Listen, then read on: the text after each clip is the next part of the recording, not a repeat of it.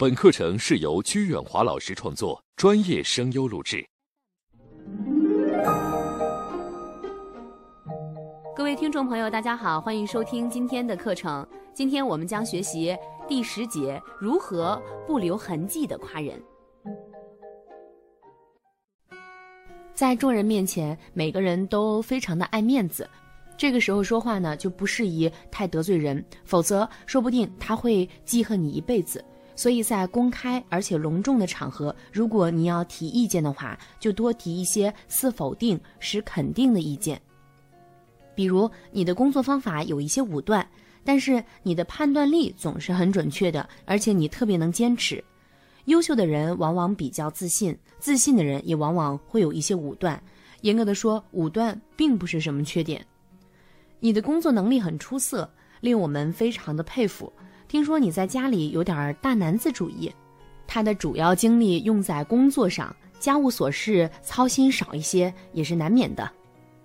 你给人的感觉有一些高傲，其实你是非常随和的，特别关心别人。优秀的人嘛，多多少少都有一些傲气。你这个人最大的毛病是干什么事儿都太认真了。世界上最怕认真二字，只要认真，什么事情都能办得好。如此似否定使肯定的评价，显然是不会得罪人的。再比如说，哎，你的太太真是太漂亮了，那么年轻。说实话，在男士中显得年轻，可与你太太一比，你显得有点老啊。太太比丈夫年轻，表面上是说男的显老，实质上是在赞美男人有本事娶了这么年轻貌美的妻子。A 先生在北京火车站送女友回家。B 先生送女儿回家，两个女人邻座。火车离去之后，A 对 B 说：“送女儿回家。”B 说：“嗯，你也是送女儿回家吗？”A 连忙说：“哎，那是我女朋友。”A 就将此事告诉了后来成为自己太太的女朋友。再后来，A 太太常对丈夫说：“咱们是两代人。”可 A 心里不仅没有不爽，还有一些得意呢。再来看一个现实生活中的例子。冯小刚是一位优秀的导演，他所拍的贺岁片因为独特的冯氏幽默而取得了良好的口碑和票房。有一次，对于姜文的批评，冯小刚仍然记忆犹新，甚至在电视栏目《环球影视》当中回味起来。姜文说：“冯小刚太聪明了，但是他有两个缺点，一个是有点自恋。”哎呀，大家就想，这哪是缺点啊？分明就是优点嘛！人首先要自爱，然后人才爱之。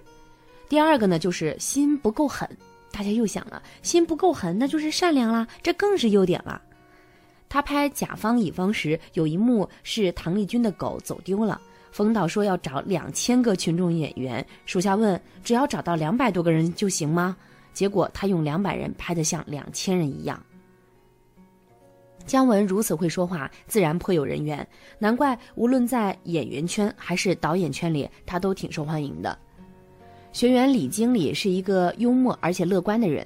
有一回，他回家后问他的妻子说：“咱们家这几天花钱啦？”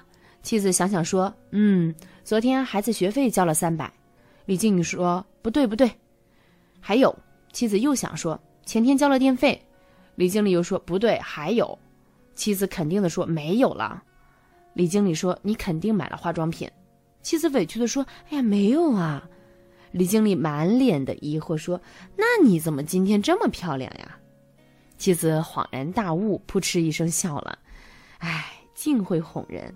饭后，李经理发现妻子一直在照镜子。见到丈夫过来之后，她自言自语说：“哎，老了。”李经理说：“不老，你现在更有气质。”人们常说女人靠哄，看来真的是不假。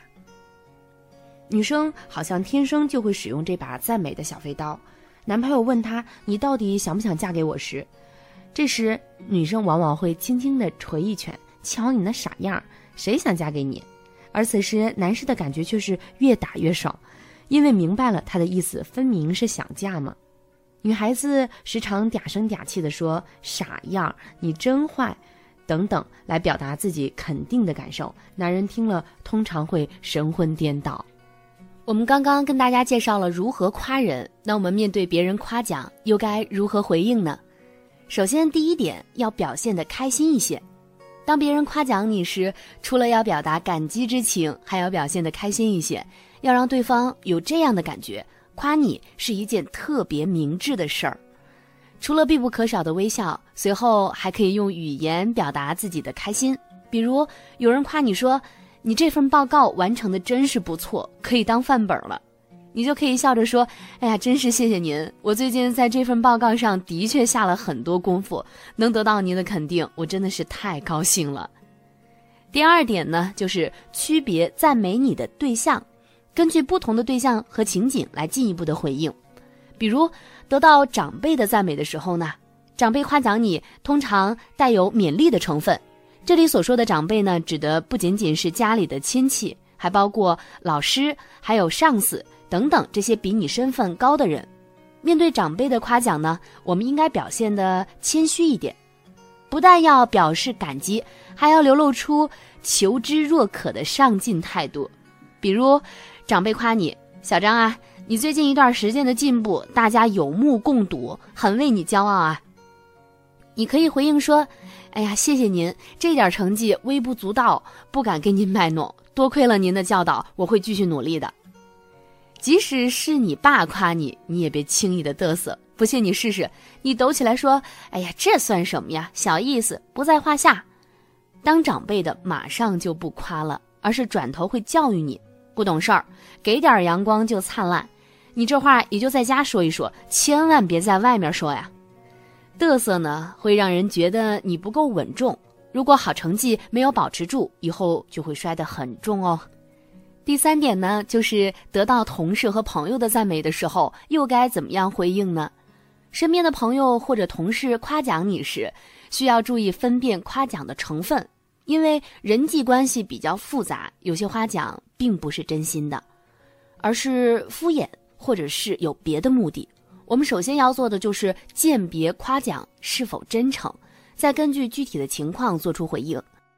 真诚的赞美自不必说。我们要在感谢之余表现出自己的自信，在长辈面前表现的谦虚低调是出于尊重。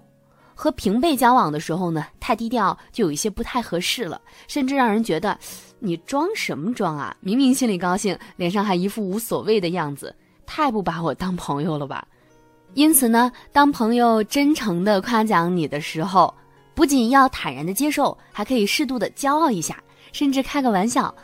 依据亲疏的远近呢，可以这么回应：好朋友夸你说：“哇塞，你这道宫保鸡丁做的简直是绝了，比川菜馆里还好吃。”你就可以说：“那是，也不看是谁做的，看在你还算有眼光的份上，就多吃点，管够。”一般的同事夸你呢，去掉嘚瑟那部分就行了，你就说：“谢谢你们喜欢吃我的，太高兴了，多吃点啊，以后常来，我还有拿手菜招待你们。”还有一些夸赞呢，并非出自真心，而是披着赞美外衣，嘲讽甚至是贬损；还有些呢是带着酸味的嫉妒。